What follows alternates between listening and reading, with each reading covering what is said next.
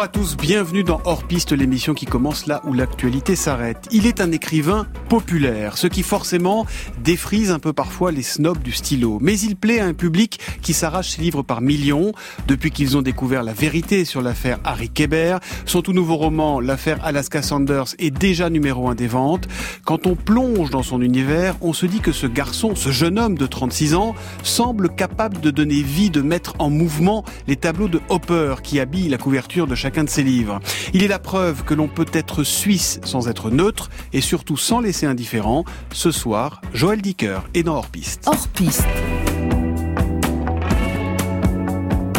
Thomas Soto sur France Inter. Joël, ben vous le connaissez pas.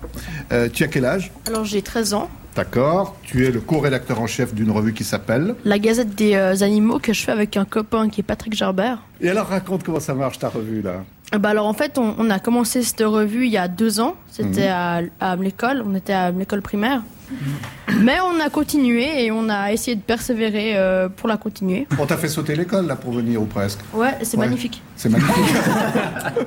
c'est une découverte. Joe Dicker, le, jeune écrivain suisse, il a à peine 27 ans. Dicker, on peut le dire, crée l'événement avec La vérité sur l'affaire Harry Kéber, un polar noir édité aux éditions de Fallois l'âge d'homme, un vrai gros roman américain, 700 pages. L'Académie française, dans sa séance du jeudi 25 octobre 2012, a décerné son grand prix du roman à monsieur Joël Dicker pour la vérité sur l'affaire Harry Kéber. Vous êtes... Allez. Après les premières pages, j'avais des tas de choses à faire, j'ai pas une vie de, loisirs. Ben, j'ai tout laissé tomber, euh, des tas d'obligations. Euh, j'ai oublié de dormir, j'ai oublié de me nourrir, j'ai vécu avec ce livre. Vous avez parlé des prix, etc., des critiques, mais ce qui me touche le plus, c'est les gens qui m'écrivent et qui me disent j'ai lu votre livre, ça m'a donné envie de lire d'autres livres. J'ai lu votre livre, moi qui lisais jamais, et ça m'a donné envie de lire d'autres livres. Adevărul despre cazul Harry Keber. Yo estoy feliz de estar aquí con Joel Dicker, un fenómeno editorial. Jetzt mit Joel Dicker. Ja, also es ist ein sehr dickes Buch, die Wahrheit über den Fall Harry Keber.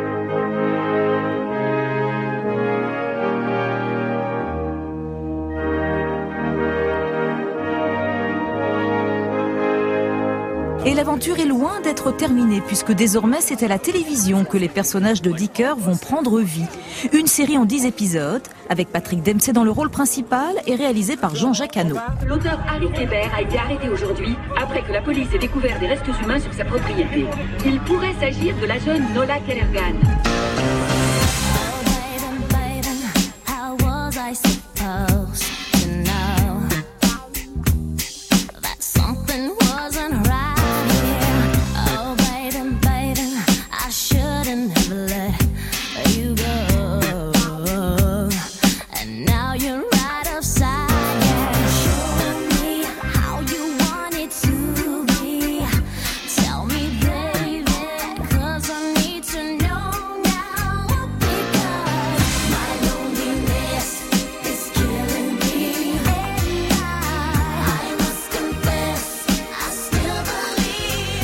Alors là, forcément, forcément, vous vous demandez, mais pourquoi Britney Spears alors qu'on accueille dans Hors Piste Joël Dicker? Bonjour à vous et bienvenue Joël Dicker. Merci, bonjour Thomas. Pourquoi Britney Spears pour parler de vous?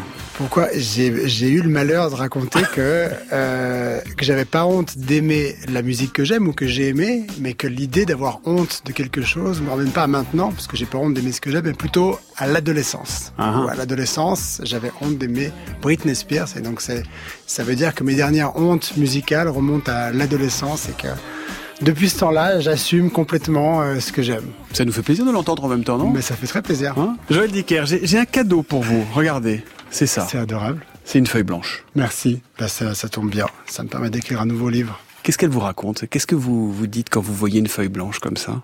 Ah, c'est très excitant. C'est une histoire, c'est un défi. Euh, D'abord, ça peut être tout. Ça peut être un texte, ça peut être une bande dessinée, ça peut être un dessin, ça peut être des pensées. Euh, Une angoisse parfois ou pas Jamais, jamais, jamais, jamais, jamais. Non, non, j'ai pas du tout cette angoisse de la page blanche. J'ai pas cette angoisse de la non créativité. J'ai au contraire, j'ai une angoisse ou c'est pas une angoisse, mais j'ai des difficultés dans le trop de créativité. Faire des choix, euh, se limiter à, à un projet, euh, arriver à, à, faire le tri dans, dans, tous les projets, dans toutes les idées. C'est pour ça que vos livres sont gros? C'est pour ça que mes livres sont gros. Mes livres sont gros parce que je travaille sans plan. Euh, On va y venir ça tout à l'heure. Mais justement parce que j'aime cette page blanche, elle est une mm. liberté extraordinaire.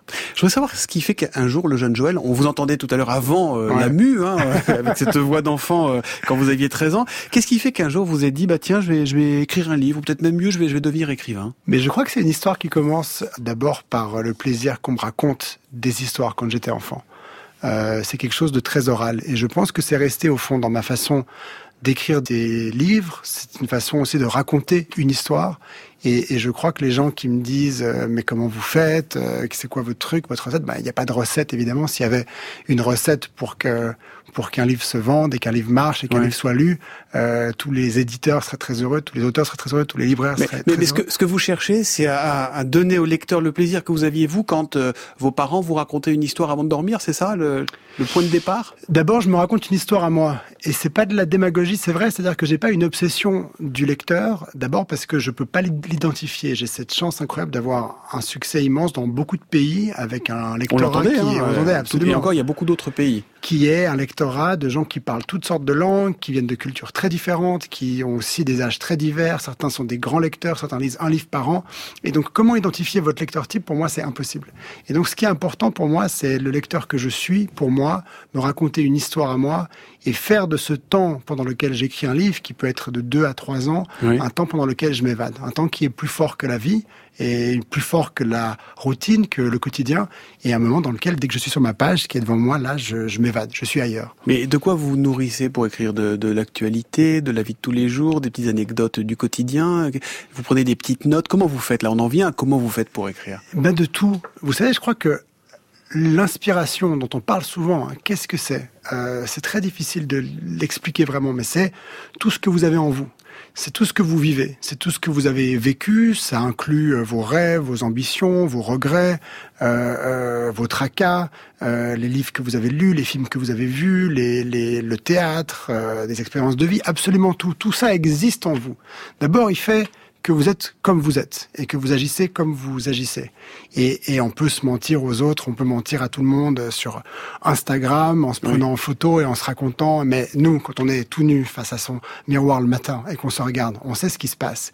Et à l'intérieur de nous bouillonne cette créativité dont il faut arriver à laisser sortir. Hein. Je crois que l'idée c'est pas ce qui nous inspire, c'est comment arriver à laisser sortir ce qui est en nous. Hmm. Et quel est votre rapport à la réalité dans votre écriture? Est-ce que vous dites il faut qu'on y croit? Est-ce que vous dites bah non en fait ça peut partir loin ça peut partir loin à condition qu'il y ait une promesse. Euh, la promesse avec un lecteur, sans l'identifier, mais la promesse que le voyage vaut la peine que ce voyage de 700 pages, euh, je me dis, ben quand même, c'est lecteurs qui vont lire mon livre, qui vont passer plusieurs heures, plusieurs jours, qui vont passer 700 pages avec moi, ils lisent mon livre plutôt qu'un autre. Mm. Et le temps est précieux, on le sait. Et donc, il faut qu'à la fin du livre, le lecteur se dise, ben ça valait le coup, j'ai fait un beau voyage, j'ai aimé ça. Et, et ça, c'est l'élément, je crois, le, le plus important, c'est que la promesse soit tenue, mais la promesse, elle est à la hauteur de ce que vous offrez. Et moi, je crois que j'offre... Euh, beaucoup de plaisir, en tout cas c'est ce que j'essaie de faire, beaucoup de plaisir pour soi-même. Mais vous pensez rythme aussi? Parce que vous savez que on n'est pas chez Proust. Hein, vous mettez pas cinq pages pour décrire une bouteille. Euh, ça, ça, va vite, euh, il se passe toujours quelque chose. Ça, ça c'est c'est quelque chose qui est inné chez vous ou c'est euh, ça relève de la de, de cette volonté d'accrocher toujours le lecteur? Non, c'est pas artificiel dans le sens c'est pas pensé, mais est-ce que c'est inné? Très évidemment, je pense, parce que je suis né en 85, ce qui veut dire que je viens de la dernière génération qui est à la fois une génération de la lenteur, de, des gens qui lisent, euh, nés avec des livres, nés sans les portables, et à la fois aussi cette génération de l'ultra tout, l'ultra tout de suite, l'ultra maintenant. Et, et, je pense que c'est une combinaison des deux. Euh, mais on a été baigné dans ça euh, à partir de l'âge de 15 ans, quand on a des téléphones, des portables, on devait être du jour au lendemain ou presque joignable tout de suite. Et ça, c'est un grand changement dans nos vies. Revenons à cette page blanche là. Comment vous faites pour les premiers mots? Comment, comment ça commence? D'abord, ça commence par, par une envie. Et, la vraie question, c'est pas se dire euh, qu'est-ce qui va être l'idée du siècle ou le personnage clé ou le thème du, de ce livre ou de ce texte. C'est qu'est-ce que j'ai envie de faire de ce blanc? Est-ce que j'ai envie de dessiner? Est-ce que et ça m'arrive souvent. Je dessine beaucoup. Alors je garde pour moi parce que j'ai pas j'ai pas de talent et en tout cas pas assez de talent pour dire aux gens ah, regarde qu'est-ce que t'en penses? Mais pour moi c'est du plaisir parce que c'est le début d'un d'un rêve de dessiner quelque chose, un paysage, une île, une maison, un animal, rien du tout, un gribouille. Mais c'est le début de quelque chose. Et la question c'est qu'est-ce que ça vous donne envie de faire? Qu'est-ce que ça appelle? Exactement comme quand on mange, ou quand on a faim, pardon, quand on a faim, on a, on a une envie, on a envie de manger. Et cette envie de manger, elle se traduit par euh, peut-être le réflexe d'aller ouvrir son frigo et regarder ce qu'il y a dedans et se dire qu'est-ce que j'ai envie de manger? Bah tiens, je vois que j'ai des œufs, je vois que j'ai un bout de viande, donc j'ai l'impression. Ou bien au contraire dire bah, tout ce que je vois, ça me dit rien. J'ai pas envie de ça. Et c'est important de pas avoir envie parce que ça nous guide vers quelque chose d'autre. C'est important de l'identifier. Alors qu'est-ce qu'on fait? On va faire ses, ses courses, on va au supermarché. Et grave erreur de faire ses courses quand on a faim parce qu'on achète tout. On achète Que absolument le tout. caddie est rempli. Mais on se dit, tiens, puis je vais faire ça, ah, puis je vais faire ça, ah, et puis ça aussi. Ouais. Mais c'est, c'est un sentiment. Alors, pour la nourriture, c'est très mal et, et on, on, on gâche trop de nourriture, donc ne le faites pas au supermarché. Mais pour les idées, c'est très bien. Trop d'idées, c'est formidable. On enlève, on coupe, c'est pas très grave. C'est, c'est une Trop d'idées, mais il faut quand même les trier. Vous disiez tout à l'heure, vous faites pas de plan. Mhm. Euh, mais vous, vous connaissez l'histoire, vous avez une idée du début, du milieu et de la Non, fin. quand aucune. même. Mais c'est pas possible. Mais c'est ça que j'aime. Mais c'est pas possible. De pas savoir. Et donc, alors, par contre, évidemment que vous lisez un livre à la fin qui est écrit, d'une certaine façon, il est écrit comme vous le lisez parce que je, je, j'écris dans l'ordre dans lequel vous lisez les chapitres et Ouais. les événements. Euh, je vais pas en avant, en arrière, etc. Mais par contre, évidemment, je repasse, je reprends, je réécris beaucoup. Il me faut, j'écris à peu près le double de ce que vous lisez. Donc ça veut dire que je reprends, je vais en arrière, je me perds beaucoup, j'ai des fausses pistes. Et ben c'est pas très grave. C'est plus je me perds et plus je comprends ce que je veux faire. Donc quand vous êtes à la moitié du bouquin, d'abord, un, vous savez pas que vous êtes à la moitié du bouquin, et deux, vous savez pas où il vous emmène. Absolument. Et c'est un plaisir immense. Euh, de mon précédent livre, L'énigme de la chambre 622, ça commence par un meurtre. On est dans un hôtel, l'employé rentre dans une chambre, il y a un mort par terre, et on ne sait pas qui est mort, et on ne sait pas jusqu'à la page 300 qui est mort, et moi non plus. C'est une grande jubilation de pas savoir, parce que ça m'obsède. Parce que même quand j'écris pas, que je rentre chez moi, que je vais dîner, que, que je suis ailleurs, que je suis avec vous là, je me dis mais mais qui est mort dans la chambre 622 Et c'est très très excitant. Et ça vous obsède, mais est-ce que vous en parlez à votre entourage, à votre famille, ou c'est vraiment quelque chose qui est entre le livre, la page blanche, le stylo ou l'ordinateur Vous êtes sur ordinateur ou sur stylo Sur euh, un peu les deux. Un peu les Au deux début beaucoup de stylos. Après une fois que ça fonctionne et que je sais un peu là, j'ai les premiers éléments sur un ordinateur parce qu'on peut aller, on peut enlever, on peut reprendre en arrière, on peut copier-coller et ça c'est assez pratique. Mm. Et, do- et donc vous partagez avec quelqu'un ou Surtout pas. Non non surtout pas parce que personne ne comprendra rien. Vous pouvez pas l'expliquer. C'est un globi-boulga de de- d'idées, de, personnages et et vous savez pas. C'est juste, c'est aussi c'est de l'instinct. Vous vous sentez que c'est pas ça, sans Ouais. savoir ce que c'est, et tout d'un coup il y a un espèce de déclic qui dit ah mais bien sûr. Ouais. Mais ça doit être, ça, ça doit isoler terriblement d'écrire un livre finalement. Ça vous met dans une, une position de solitaire, voire de solitude, non? Ah, c'est une grande solitude. C'est une grande solitude parce que vous êtes entouré de personnages qui n'existent pas. Vous construisez un monde extrêmement réel pour vous, mais qui n'existe pas. Et il faut Dont euh, vous ne parlez à personne. et dont on parle à personne, dont je parle à personne pendant euh, deux à trois ans. C'est-à-dire que personne ne lit mon texte jusqu'à ce qu'il soit, jusqu'à ce qu'une première mouture, qu'une première version avec l'intégralité du, du texte soit finie. Et alors du coup, quand vous avez fini, vous mettez le point final à ce, à ce livre. Vous, faites- vous allez faire la fête, vous allez boire du champagne. Qu'est-ce que vous faites? Vous dites, euh, c'est la libération Non, c'est un choc. Un choc? Bah, c'est un choc parce que vous dites ça y est. Et tout d'un coup, vous prenez conscience que deux ans de voyage se sont terminés à l'instant. Alors c'est un choc un peu diminué parce que vous dites bon, il y a les corrections. Je vais le reprendre un peu. Il me reste deux ou trois semaines. En général, c'est le laps de temps, pas que je le compte, mais je me rends compte avec le temps. Je me rends compte qu'il y a deux ou trois semaines pendant lesquelles je vais reprendre, je vais affiner, je vais réfléchir. Donc les personnages sont encore là. Et puis Et c'est une tristesse alors aussi une fois que le livre est fini, fini, il y a une tristesse parce que vous quittez un monde, vous quittez ces personnages. Euh, je donne l'image, je dis, c'est un peu comme quand vos personnages montent dans un bus et ils s'en vont, des amis de vacances qui s'en vont et dont on se promet qu'on se reverra, qu'on s'écrira, qu'on s'appellera, puis on les perd de vue et on rentre chez soi et on les reverra plus et on le sait. Et il y a une tristesse sur le moment, qui est un chagrin éphémère, qui s'atténue assez vite, mais, mais qui, qui est là quand même. Et c'est, vous savez, c'est, c'est bon signe parce que ça veut dire que ça a existé vraiment pour vous. Mm. Et ça, c'est important parce que qu'est-ce qui valide ces deux ans de travail avec vous-même, ces deux ans passés à écrire ce livre tout seul dans votre monde? Ça peut pas être le succès critique ou commercial du livre parce que parce qu'on n'en sait rien, parce qu'on peut pas on peut pas faire de promesses, on peut pas garantir ce qui se passera. Par contre, ce qui est très important, c'est que vous ayez le sentiment que ces deux ans, pour vous, ait eu un sens. Et Mm. ça, c'est ça, c'est le succès. Alors dans votre œuvre et notamment dans votre trilogie, vous avez un, un- un double presque. hein, c'est Marcus Goldman, c'est l'écrivain qui, pour ceux qui ne vous ont pas encore lu, si ça existe, euh, qui raconte les histoires dans, dans vos livres.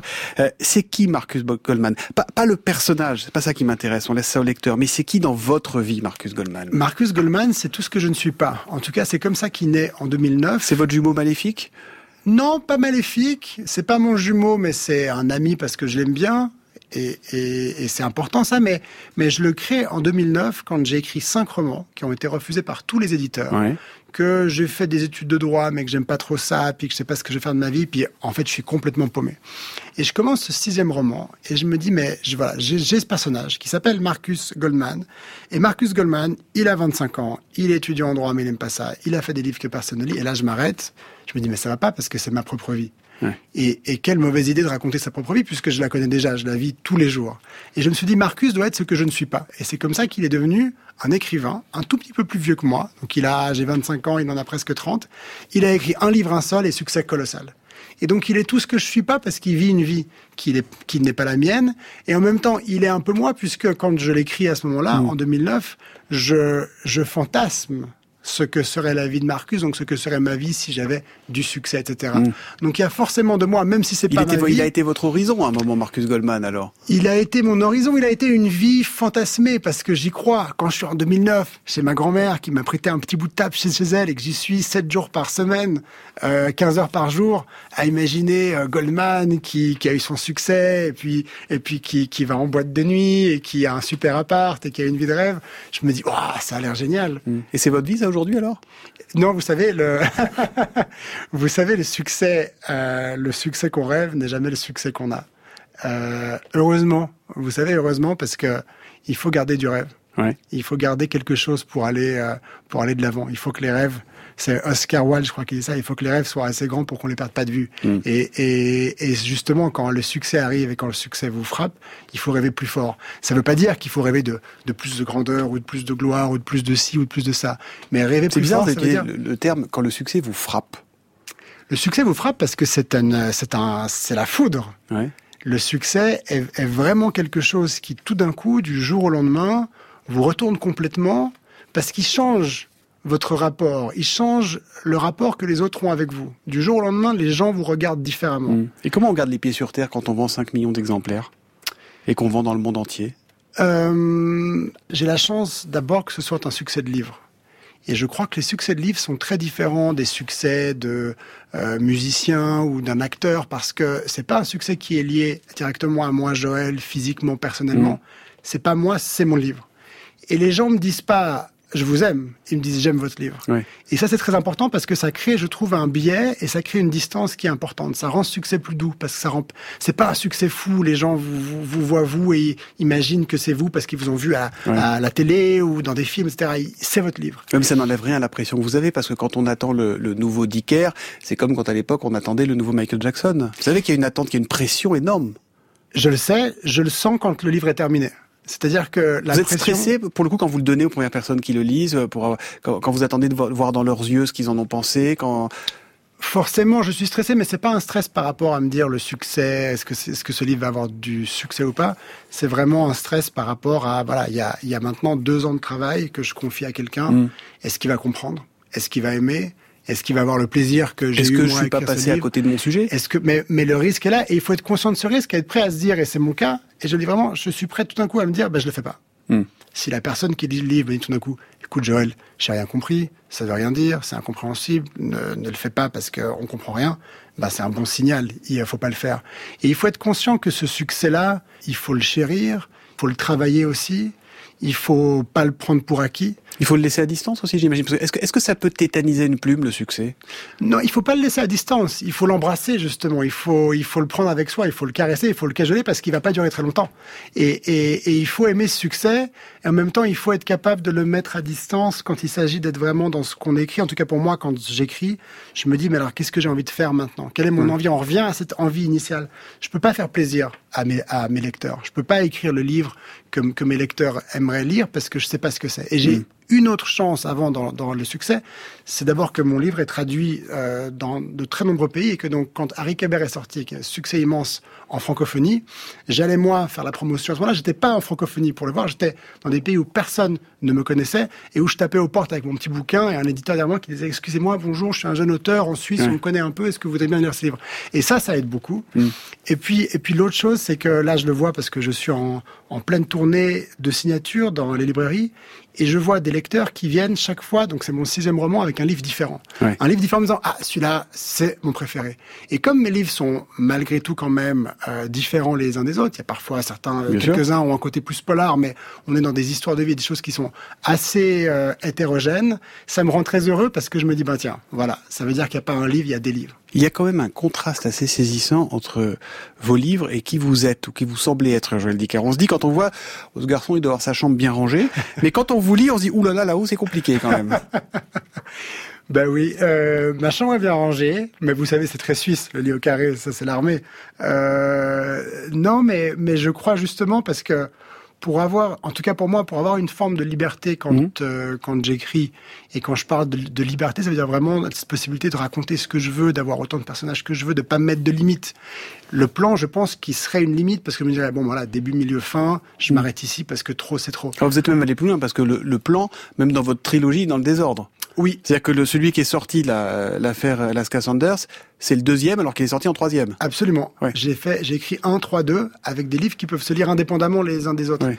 Mais C'était une volonté, c'est un jeu, vous avez dit tiens je vais en insérer un deuxième entre le premier et le troisième ou c'était euh, une promesse que je m'étais faite avant le succès. Quand j'ai écrit Harry Kéber et que j'avais encore aucun livre paru, je me suis dit c'est le dernier livre que j'écris. Parce que personne ne me lit, que c'est pas un métier, que je gagne pas ma vie, qu'il faut que je paye des factures à la fin du mois, donc je m'arrête ici. Ouais. J'ai essayé, j'ai échoué, ça arrive, c'est pas grave. Et comme je me fais la promesse que c'est mon dernier livre, je me dis, ah, zut, je me suis fait une promesse. Moi, je tiens mes promesses en, en général. Je me dis, bon, je, vais, je vais faire une trilogie. Hein, comme ça, c'est un dernier livre, mais il y en aura quand même trois. Et puis, Harry Kéber paraît. Et puis, ce succès immense. Et je me dis, mais je peux pas faire ce tome 2 comme je voulais le faire. Parce que si je fais ce tome 2 maintenant, on va justement penser que c'est facile, c'est gros, c'est une grosse ficelle. Hein. On tire les ficelles, le 1 a marché, on fait le 2, c'est un peu... vous, vous réfléchissez quand même à la stratégie, hein, tout ça. Il y a... À ce moment-là, et c'est la seule fois, c'est la seule fois où le succès, où le regard de l'autre me déconcerte au point de pas faire ce que je voulais faire. Alors qu'est-ce que je fais? Je fais le, je fais le tome 3. J'écris le livre euh, des Baltimore qui Ouais. paraît en 2015 et qui est pas un polar, qui est un genre différent, mais qui se raccroche quand même à ça en me disant, ben, c'est un tome 3. Je laisse la place pour le tome 2 parce que j'étais un peu frustré. J'étais frustré de me dire, mais je me suis pas écouté. J'ai pas écouté mon envie de faire ce tome 2, j'ai écouté le succès, j'ai écou- j'ai écouté les gens, j'ai écouté le candidaton qui dirait mais oh, après un succès pareil, de toute façon c'est fini, après il va s'écraser, il est trop jeune, etc. Et puis ça m'a tracassé pendant toutes ces années jusqu'à ce qu'en deux- 2020 je me dis mais c'est pas possible. J'ai, je me suis jusqu'à maintenant, je me dis j'ai réussi toutes ces années à pas me laisser charrier par le succès et pas laisser le, char- le, le succès me dire quoi, quoi faire, mais je l'ai fait. Je Ouais. l'ai fait après Rick Habert. Et je me suis dit, c'est l'heure de la réparation, et il faut que je fasse ce tome 2, et c'est pour ça que je l'ai fait. Rassurez-nous, c'est pas fini là. Vous avez fini la trilogie, mais vous, vous, vous avez continué à écrire.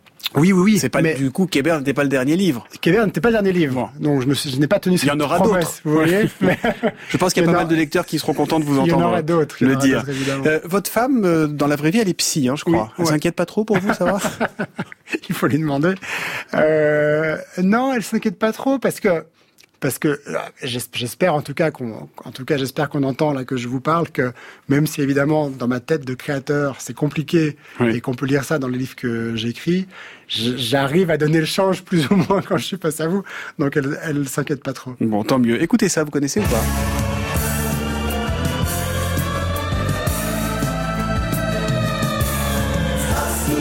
Ah bien sûr, pardon, évidemment. Starsky Hutch. Euh, D'où vous vient cette fascination pour les affaires de police Euh, je pense que c'est une fascination qui est surtout une curiosité qu'on a tous d'aller voir ce qui se passe. Mhm. Et je trouve que souvent, quand il y a, bah, quand il y a un attroupement, quand il y a, il y a un cri, il y a quelque chose, on, on se dit mais qu'est-ce qui se passe?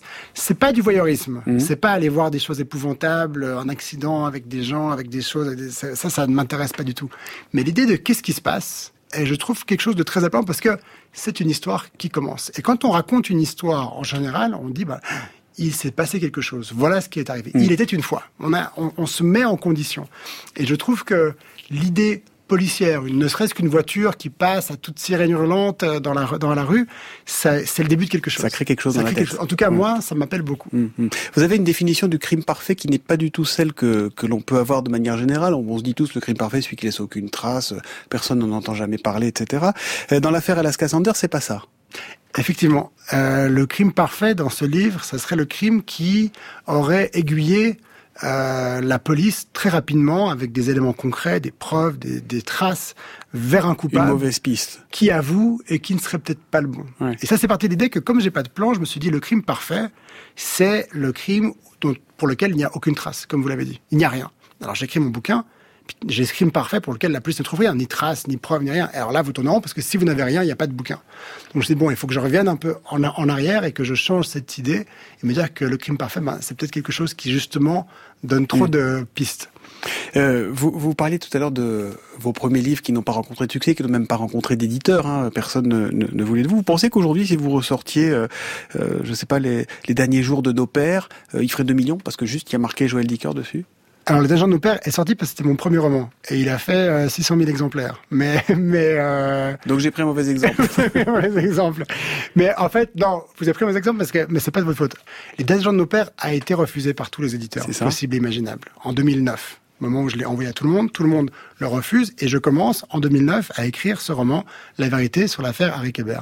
Et voilà que en 2011, complètement par le hasard de la vie, je rencontre un éditeur suisse, Vladimir Dimitrievitch, qui me permet de rencontrer Bernard de Fallois, qui finalement, en août 2011, me dit, je vais faire paraître votre roman, Les derniers jours de nos pères, en janvier 2012. Et ce roman paraît en janvier 2012, au moment même où j'ai mis le point final à la vérité sur l'affaire Harry Kéber. Ce roman paraît, Les derniers jours de nos pères, et, et le succès est d'abord très limité, comme, comme beaucoup de premiers romans, comme beaucoup de textes. Et, et à ce moment-là, Bernard de, de Valois lit le manuscrit de Harry Kéber et il me dit, mais ça c'est génial, on va le faire paraître immédiatement. Je dis, Bernard, vous êtes complètement fou, on vient de faire paraître un livre euh, dont on a vendu euh, 100 exemplaires ou peut-être 200, mais, mais, mais c'est pas le moment, il faut attendre quelques années, euh, puis je vais faire autre chose, puis il faut que j'écrive autre chose. Il dit, non, non, non, il faut le faire tout de suite. Et c'est comme ça que Harry Kéber est paru, qu'il a eu succès immense, qu'il a entraîné avec lui les derniers jours de nos pères, qui, qui a eu du coup maintenant une très très belle vie. Mais par contre, les précédents romans qui eux n'ont jamais été édités ni lus par personne, euh, ça je les garde parce que j'ai pas envie de faire du, du neuf avec du avec des Donc vidéos. cela, vous les, vous les republierez ou vous ne les publierez jamais? Je les publierai jamais, je pense.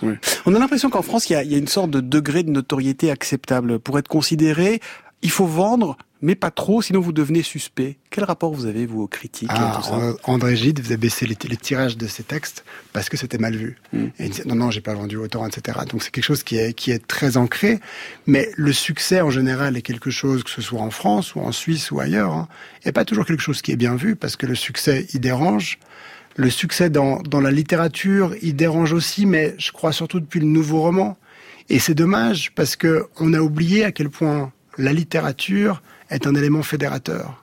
À quel point la littérature est un moment qui nous permettrait de nous retrouver, nous tous ensemble, nous qui sommes tous tellement différents, et tant mieux, venant d'horizons différents, venant de vies différentes, ayant des aspirations différentes. Et aujourd'hui, ceux qui ont réussi ça, ceux qui a ça, c'est la série télé. Qui il y a pas si longtemps, la série télé, c'était des séries B euh, un peu minables qu'on regardait en C'était bah, pour les le comédiens qui n'avaient plus rien à faire. Voilà, ah, les comédiens de série B, ils étaient... boulot, et les comédiens de série, de série B étaient interdits de cinéma ou presque. C'était impossible d'imaginer un comédien de série Mm. se retrouver au cinéma. C'est Clooney qui a été un des premiers à le faire.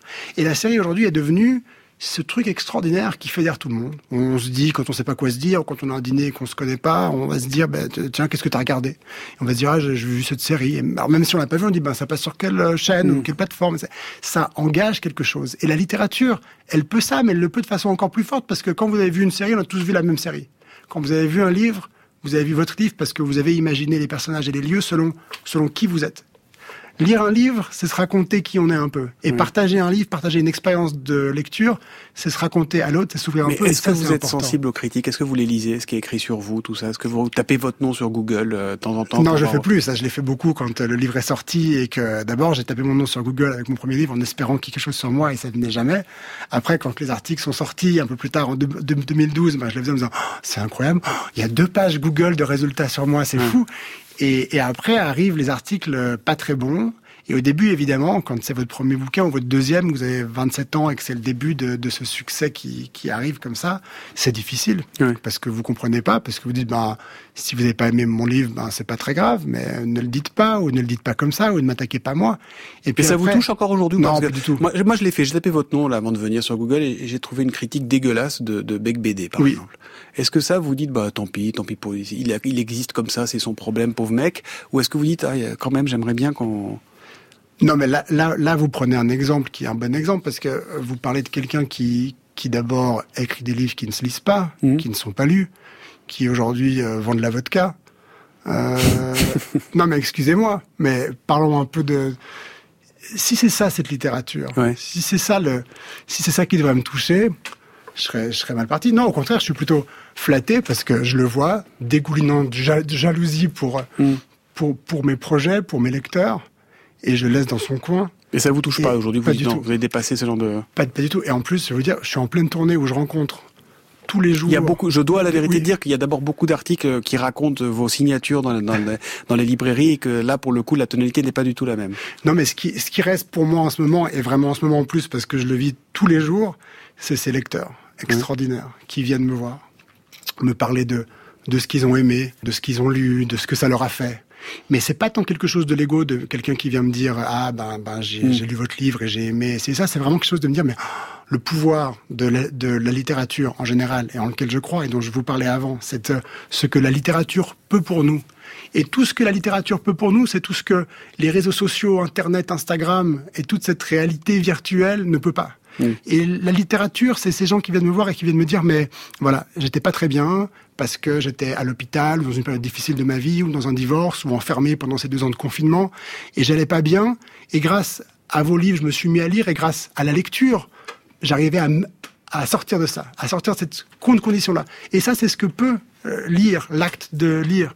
Et c'est pour ça que, que, euh, ce qui me raccroche moi à tout ça, c'est pas tant de me dire est-ce que est-ce que la critique a aimé ou pas, est-ce que un tel euh, a vomi de jalousie ou pas, mm. mais c'est de me dire mais ce que peut la littérature, je le vois tous les jours mm. dans les librairies avec ces hommes et ces femmes qui, qui viennent me voir et qui, et qui me touchent tellement. Quel est le livre d'un autre que vous auriez aimé écrire? Belle, Belle du Seigneur, ah. La promesse de l'aube, euh, Chien blanc. Euh, ah, il y en a tellement. C'est, il y en a tellement et je pourrais vous en citer à chaque époque de ma vie parce que je me suis mis à écrire parce que j'aimais lire et parce que j'aime lire toujours évidemment. Mais cette, cette pulsion de l'écriture, c'est ce plaisir de lecteur que, que j'ai eu et que j'ai commencé. Je crois que mon, mon vrai grand plaisir de lecteur, c'est vers 15 ans, c'est L'arme à l'œil de Ken Follett que je lis dans un avion en me disant oh, dans cet avion, je vais regarder la télévision. J'étais très excité parce que c'était le début d'avoir un écran personnel, petit écran, ouais. petits, écrans. Avant, c'était un film pour tous, et puis il fallait, euh, il fallait pas rater le début, etc. Et là, vous avez un écran avec des tas de films. Je dis, je vais passer quelques heures à, à me gaver de télévision. Et je commence ce livre, et j'ai lu le livre en entier. J'ai pas regardé un film, et ça a été pour moi le début de quelque chose. Et donc là, je me suis dit, oh, j'aimerais être lui. J'aimerais écrire des livres comme lui. Et puis après, j'ai lu d'autres livres, et puis à chaque grand livre, on a envie d'être celui qui a écrit ce livre, on a envie d'avoir écrit ce livre. Et quand on écrit, Joël Dicker, on a encore le temps de lire? Oui, évidemment, euh, parce que c'est justement ce qui me donne envie d'écrire encore plus. Euh, quand, euh, quand vous lisez un livre qui vous... Mais vous, lisez comme, comme, comme, un lecteur ou vous lisez comme un écrivain? Comme un lecteur, comme un lecteur. C'est très important. mais j'arrive vraiment à me sortir de cette idée de l'écriture et de ça, et, et, à me mettre dans, dans, un, dans, dans, dans la peau du lecteur, parce, parce que j'aime ça, parce que mm. vraiment c'est ce que j'adore.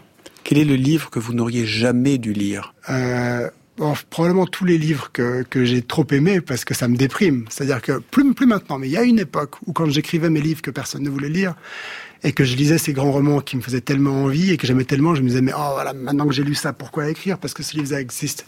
Mais vous savez, c'est très important de pas aimer. Et on parlait avant d'aimer ou de pas aimer, mais c'est pas ça dont je parle. Il y a la critique qui est mauvaise et puante, dont, dont on parlait avant. Après, il y a aimer ou pas aimer. Et il faut rappeler à quel point c'est important de ne pas aimer. À quel point ne pas aimer quelque chose pour soi est constitutif. Et d'ailleurs, on peut expliquer très facilement pourquoi on n'aime pas euh, un aliment, un livre, un film, une personne. Mmh. On peut très difficilement expliquer pourquoi on aime un aliment, une personne, euh, un film, c'est beaucoup plus difficile. Et donc ne pas aimer vous permet de vous construire et permet de vous identifier mieux et beaucoup plus et beaucoup plus fort que d'aimer quelque chose. On va marquer une nouvelle pause musicale, Joël Dicker, après Britney Spears tout à l'heure. Le temps d'écouter la musique que vous avez choisie, vous, cette fois. Alors, c'est quoi? Oui, c'est un groupe qui s'appelle Switchfoot et la chanson c'est I I Dare You to Move. Joël Dicker, en hors-piste sur France Inter.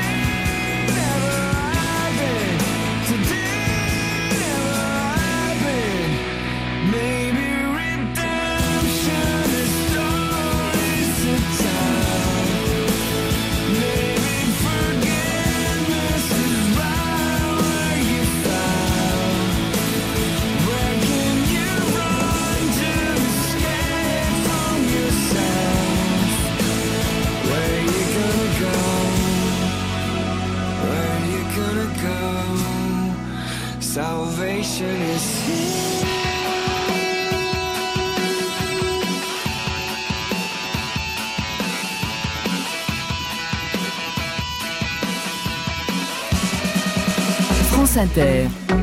Hors piste. Thomas Soto. Le choix musical de Joël Dicker, Switchfoot, hein, c'est ça Ouais, absolument. C'est sympa, ça. Pourquoi ce choix? Ça me rappelle euh, ma jeunesse. ça Il est me pas si rappelle. loin. euh, ça me rappelle. euh, D'abord, c'est un groupe que j'écoute encore de temps en temps quand j'écris, mais probablement que je l'écoute pas tant pour la musique que j'aime bien évidemment, mais je l'écoute surtout pour ce que ça évoque en moi. Et Mm. ça évoque des sentiments de ma jeunesse à cette époque. Elle était comment, Euh, votre jeunesse? Elle était euh, heureuse et, et, et facile parce que j'avais de la facilité à l'école, pas de soucis dans la Ouais. vie, donc de ce côté-là, mais difficile parce que j'avais euh, beaucoup de sentiments à l'intérieur de moi, beaucoup de difficultés à exprimer mon identité de d'être un artiste, que je voulais faire de la musique et aussi du dessin et, et écrire et que je savais pas comment le faire et que quand vous en parlez on vous dit oui mais c'est pas un métier ça qu'est-ce que tu veux faire vraiment? Mm. et Switch Switchfoot que que, que j'écoutais notamment quand je faisais de la musique j'avais un groupe j'étais batteur dans un groupe euh, ça m'évoque aussi beaucoup de rêves que j'avais en me disant bah, je vais y arriver puis je vais m'accrocher à ces rêves-là, et puis je vais pas trop écouter les gens qui me disent que ça marchera jamais, que j'arriverai à rien. Et, et donc je pense que quand j'écoute cette musique-là, ça me ramène euh, dans une dans un dans un moment au fond très très ambitieux dans le bon sens du mot et très créatif. Mm. Joël Dicker qui publie l'affaire Alaska Sanders, euh, le deuxième volet de la trilogie, mais qui sort en troisième. On en parlait, on en parlait tout à l'heure. Euh, là encore, on retrouve une une peinture de Hopper euh, en, en- en couverture. À l'origine, c'était votre idée, c'était l'idée de votre éditeur. Pourquoi Hopper En même temps, ça colle extrêmement bien. Sauf qu'on ne sait pas si ça colle extrêmement bien parce qu'on s'y est habitué ou si c'est ça vient Ouais. d'où ce, ce- C'est euh, pendant la préparation euh, de la version finale de La vérité sur l'affaire Harry Kéber, mon éditeur me dit euh, Joël, il faut une couverture. J'ai mon maquettiste qui a fait quelques propositions, puis je les vois, puis je lui dis Bernard, mais c'est- pas vraiment ça. Bernard de Fallois. C'est Bernard Fallois, merci. Et, et il réfléchit et il me dit mais on devrait peut-être penser au grand maître de la peinture euh, américain. euh, À qui est-ce que vous pourriez penser, etc. Et à ce même moment, je vois l'exposition Hopper qui était à ce moment-là pas encore. Elle était à Madrid juste avant qu'elle arrive à Paris en 2012 et, je visite ça. Je me dis mais c'est ça. Et je trouve cette photo. euh, qui a été la couverture de View of Orleans, qui a été euh, la couverture de la vérité sur l'affaire Harry Caber, et je l'amène à Bernard où je faisais un montage grossier moi-même en mettant sur une page blanche cette photo au milieu, puis mon nom, puis le titre, etc. Je dis Bernard, pardon, excusez-moi, parce que c'est pas un auteur qui fait ça court, vous voyez, mais je dis j'ai eu cette idée, qu'est-ce que vous en pensez? Il me dit, bah c'est ça, c'est formidable. Ah, on l'a fait comme ça. Et c'est d'où l'idée de cette feuille blanche, enfin de cette page blanche, cette couverture blanche, et cette couverture qui est cette peinture qui vient au centre et, et qui est restée ensuite pour les autres livres. Hopper, peintre américain, euh, Joe Dicker, comme certains vous appellent. Euh, quand j'ai lu la, la vérité sur l'affaire Harry Kéber, j'étais persuadé que vous étiez américain, mais persuadé. En fait, vous êtes suisse. Mais où sont vos racines? Mes racines, elles sont, euh, elles sont suisses évidemment. Elles sont en Russie aussi parce que mes mes arrière-grands-parents sont sont nés dans l'Empire russe. Euh, du côté maternel euh, des aristocrates, du côté paternel des révolutionnaires. Euh, mon arrière-grand-père a fui la Russie juste avant la Révolution euh, parce qu'il était persécuté par le tsar, est venu en Suisse. Et hein, quelques années après, mes grands-parents maternels ont fui avec leur famille la Russie parce que la Révolution avait eu lieu, qu'ils étaient aristocrates, sont venus en France. Ils étaient euh, pendant la guerre en France, sont passés en zone libre. Quand la zone libre a été euh, envahie, ils sont réfugiés en Suisse et donc ils sont devenus ils étaient en Suisse avec un passeport Nansen, donc sans nationalité. Et finalement, euh, après la guerre, la Suisse a dit bon, bah, vous venez de France, vous êtes français, donc ils ont été naturalisés français. Ma mère est née française, elle est devenue suissesse quand elle avait 15 ans. Et donc moi, dans tout ça, je suis né à Genève, Suisse, avec un sentiment évidemment très suisse, avec ses racines qui euh, qui me rendent encore plus suisse parce que euh, quand on sait d'où on vient, on sait où on est, on sait qui on est. Et, et donc j'ai un attachement euh, évidemment à la Suisse immense et unique d'ailleurs. Mais, mais ces, ces racines russes, elles, euh, elles vivent en vous intrinsèquement L'actualité qu'on connaît euh, depuis quelques semaines, c'est quelque chose que vous ressentez intimement ou, ou comme chacun d'entre nous, finalement, avec la distance qu'on a tous et, et l'émotion qu'on peut ressentir aussi. Hein, mais est-ce que c'est quelque chose de viscéral chez vous ou pas? Mais c'est viscéral, mais pas par rapport à la Russie ou à rien d'autre que d'ailleurs une partie de l'autre l'autre partie de ma famille venait de Crimée, donc de l'Ukraine, à un moment donné où, où, où cette euh, cette partie de l'Europe était un immense bloc et et, et où tout a été euh, tellement bouleversé jusqu'à maintenant. Mais je me sens pas euh, je me sens pas russe de la Fédération de Russie, mais je me sens je me sens surtout Europe, européen. Et je souffre viscéralement de ce que je vois parce que je vois qu'aujourd'hui en, en Europe, je vois ces ces hommes qui sont tués, ces femmes et ces enfants qui fuient ou qui sont tués aussi, ces civils qui sont massacrés, cette démocratie euh, envahie. Euh, et puis ça me rappelle, ça me ramène à la Suisse, vous savez, parce que on est, on est nous en Suisse, la démocratie, et on s'en vante beaucoup en disant, bah, on est un pays où c'est vrai, on vote tous les tous les trois mois, quatre fois par année, on vote sur plusieurs Les sujets. fameuses votations. On vote, Le là, le référendum. 16 mai, on va voter sur des questions, à la fois une loi sur Netflix, sur le consentement pour donner ses organes, enfin des trucs complètement divers. Mais on oublie à quel point cette démocratie, elle vit à travers nous. On oublie à, chaque- à, à quel point on est, nous, en tant qu'électeurs, quand on va voter, nous les Suisses, on, on en est garant et on va pas beaucoup voter. Et, et donc quand je vois l'Ukraine et quand je vois à quel point la démocratie est fragile, ça me ramène beaucoup à cette Suisse qui vit par sa démocratie et, et dont je me dis que le maillon démocratique est pas toujours assez fort. Hmm. Je crois que vous avez essayé quand même, vous le Suisse et le Genevois, de essayer de vivre à Paris à un moment, non? C'est vrai, vous êtes très bien informé. J'ai j'ai fait quelques mois au cours Florent. Ouais. Être un acteur était quelque chose qui, je croyais, pouvait me plaire. Et du coup, j'ai fait quelques mois au Et au auquel cours vous avez Florent. renoncé totalement ou pas aujourd'hui? Complètement, oui, oui. Ben, je me suis rendu compte que j'avais pas le feu sacré. Aimer faire quelque chose, c'est bien, tant mieux si on aime bien quelque chose, mais avoir le feu sacré, c'est mieux. Et je cherchais vraiment ce qui, ce pourquoi j'étais prêt à me battre. Hmm. Vous avez beaucoup de sport aussi, paraît-il. J'aime le tennis, j'aime le squash, je- j'aime le tennis comme tous les Suisses, mais je joue pas au tennis, mais j'aime le tennis Vous, comme vous êtes tous les assez Suisses. loti. euh, qui on a été euh, évidemment euh, biberonné, emmené par euh, un Federer tellement extraordinaire que ça, ça nous a marqué tous. Hmm. Je vais vous faire entendre un champion. Tiens, un champion de tennis, vous allez me dire si vous le reconnaissez et ce que vous en pensez? Je me suis posé la question souvent, mais c'est peut-être ça qui fait que je suis allé aussi loin dans le tennis, c'est que C'est Stan. je suis jamais satisfait de, de ce que j'ai, dans le sens où, je- comme il y a toujours plus, comme il y a toujours un tournoi supplémentaire à aller et que la carrière n'est jamais finie et chaque semaine il faut continuer, euh, je regarde toujours vers l'avant et jamais vers le passé. Mais vous savez, c'est très Stan vrai ce qu'il dit. Stan Wawrinka. Et ce qu'il dit est très vrai. Et c'est ce qui me fascine avec le tennis, qui est vraiment un sport extraordinaire. Je vais vous dire pourquoi. Parce que le tennis, quand vous êtes un grand champion, c'est-à-dire que quand vous avez gagné un tournoi du Grand Chelem, hein, vous Trois, avez fait trois pour lui en l'occurrence. Trois hein. pour lui, mais Ouais. ne serait-ce que un. Vous avez tout, gagné un tournoi de Grand Chelem, donc vous avez fait le premier tour, le deuxième tour, le troisième tour, et puis les huitièmes de finale, les quarts de finale, et vous arrivez en finale, vous gagnez la finale. Eh ben, tout ce que vous pouvez faire, le mieux que vous pouvez faire, c'est faire pareil l'année suivante. Et si l'année suivante, vous retournez dans ce même tournoi et que vous gagnez encore le premier tour, le deuxième tour, etc., et que vous arrivez en finale, eh ben, même si vous gagnez cette finale, vous aurez juste maintenu votre niveau. Ouais. Le tennis est d'une difficulté et d'une cruauté pour ça. C'est un peu ce que Stan dit, je crois, hein, extraordinaire, qui il vous oblige aussi- à regarder de l'avant toujours. Il parle aussi en creux de la difficulté de profiter de l'instant. Ouais. Euh, soit on digère l'échec, voilà, on s'est planté, ça n'a pas marché, soit on se dit qu'il va falloir s'y remettre tout de suite parce que, comme vous le disiez, la pression revient. Est-ce que ça, vous, vous connaissez ça ou pas, vous, dans votre vie d'écrivain? Est-ce qu'il y a un parallèle entre la vie du sportif de haut niveau et, et, et, et celle de- de- d'un écrivain à succès? Oui, parce qu'il y a justement ce recommencement, il y a cette, euh, il y a cette conviction, il y a ce feu sacré qui les emmène à des entraînements et, et à, et à passer leur journée à s'entraîner, à travailler, à voyager pour aller faire des matchs et des tournois et encore et encore. Et puis il y a, y a ce recommencement, il y a cette solitude aussi, hein, ce joueur de tennis qui est seul à seul, euh, seul face à lui. Parce que même quand il est face à un adversaire, il est face à lui-même, parce que c'est c'est son échec, c'est ses coups ratés, c'est quand il n'est pas dans le match, c'est tout le mental. Et il y a beaucoup de ça dans, dans l'écriture aussi. Hein. Et puis il y a le doute du sportif, évidemment. J'aime les gens qui doutent, les gens qui trop écoutent leur cœur se balancer. J'aime les gens qui disent et qui se contredisent et sans se dénoncer. J'aime les gens qui tremblent, que parfois ils nous semblent capables de juger. J'aime les gens qui passent moitié dans leur godasse et moitié à côté. J'aime leurs petites chansons, même s'ils passent pour des cons. Est-ce que vous doutez, Joël Dicker? Beaucoup, heureusement. Mais vous savez, le doute, c'est quelque chose de formidable.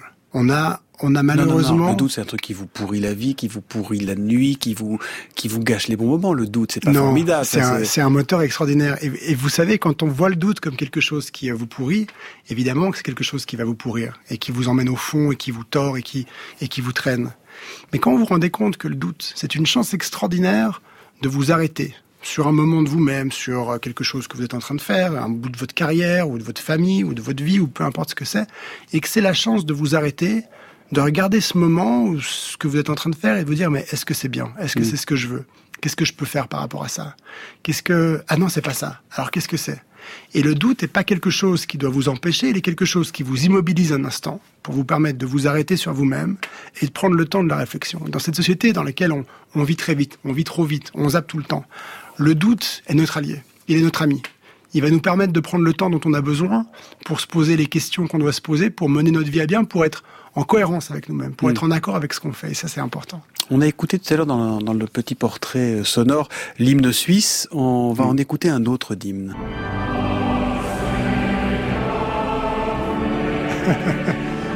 Vous avez reconnu L'hymne national anglais? God Save the Queen. God Save the Queen. Évidemment. Ouais. Il paraît que vous adorez la reine d'Angleterre. Mais je sais pas de ça. Oui, non. C'est vrai ou c'est pas vrai, ça? Oui, mais enfin, j'adore la reine. Je précise. Je, je ne connais pas la reine d'Angleterre parce que j'ai un respect immense. Peut-être qu'elle vous a lu. Peut-être qu'elle m'a lu. Ça je, ça, je ne, ça, je ne sais pas. Mais je trouve que le personnage qu'elle incarne est quelque chose d'extraordinaire. 70 ans, 70 ans, cette femme a régné sur l'Angleterre, a été un, un dirigeant, elle est reine, mais on peut la considérer comme une dirigeante d'un pays d'Europe. en se demandant si c'est l'Europe ou pas. En tout cas, c'est l'Europe continentale, bref. Et c'est quelque chose d'unique. Que il faut bien se rendre compte que le jour où la reine ne sera plus là, on aura perdu quelque chose. On aura perdu ce monarque qu'on ne retrouvera plus jamais. Hmm. Parce que plus, plus jamais personne ne régnera pendant 70 ans. C'est mathématiquement impossible. Et pour euh, Charles et pour William, ou pour...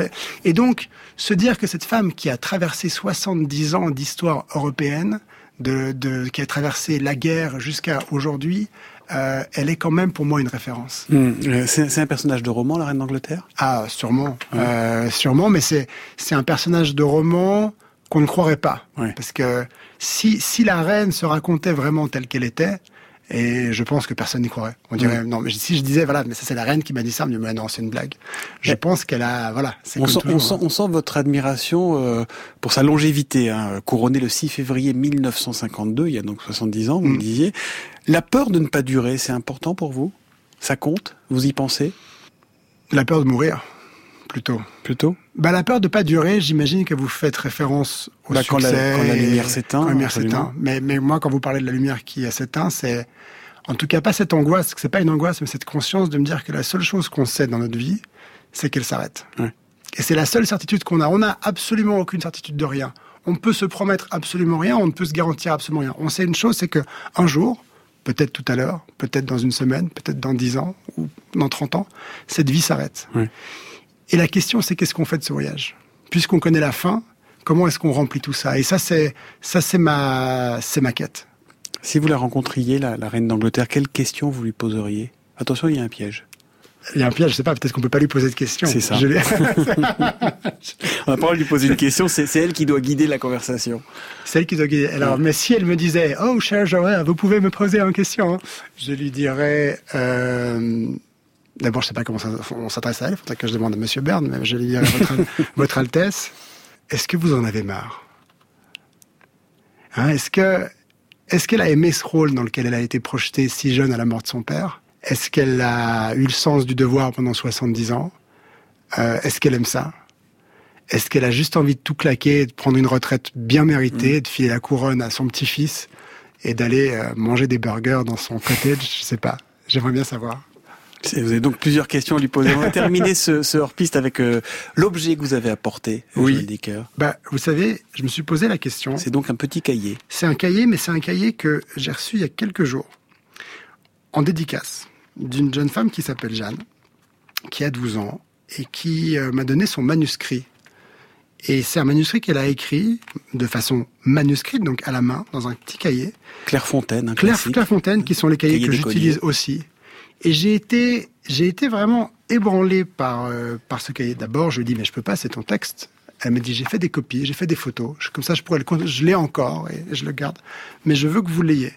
Et j'ai été hyper touché parce que ça m'a, ça m'a projeté dans ma, dans ma propre jeunesse. Moi, à 12 ans, remplissant ces cahiers, euh, de la même façon, le même cahier. Ça m'a troublé parce qu'elle a commencé son, son texte à l'envers, c'est-à-dire que le cahier, euh, elle l'a ouvert de- du sens de la fin vers, Vers la le fin. début. hein. Et, et c'est ce que je faisais souvent. Et donc j'ai été hyper touché parce que ça m'a ramené à cette condition, mais que j'ai encore, dans laquelle j'arrive à me retrouver parfois, cette condition d'enfant qui rêvait et qui rêve toujours. Et tant que je suis protégé de ça, tant que le succès n'atteint pas ça, c'est que tout va bien. Vous l'avez lu ou pas encore? Je suis en train de le lire. Hmm. Et si ça vous plaît, vous... parce que vous êtes éditeur maintenant aussi. oui, euh, ça me plaît. Que, alors, il n'est pas fini, mais j'ai promis. euh, elle m'a donné rendez-vous, Jeanne. Elle m'a rendez-vous donné rendez-vous en 2025, parce qu'en 2025, elle aura 15 ans, et elle aimerait venir passer une demi-journée dans ma maison d'édition à Genève pour voir comment ça marche. Donc, en 2025, je dis qu'elle pourrait venir. Attention, Et c'est enregistré C'est enregistré, mais, de toute façon, elle viendra. Merci beaucoup Joël Dicker d'être venu passer une heure hors piste avec nous ce soir. Merci à Marie Merrier à la réalisation, Charlotte Ledoux à la préparation, Claire Tesser à la mémoire vive et Célim Guéribi euh, aux manettes. Prochain hors piste dans une semaine sera toujours à 17h, toujours sur France Inter. Le dernier mot revient toujours à l'invité. C'est donc à vous Joël Dicker. Soyez apaisés. Merci.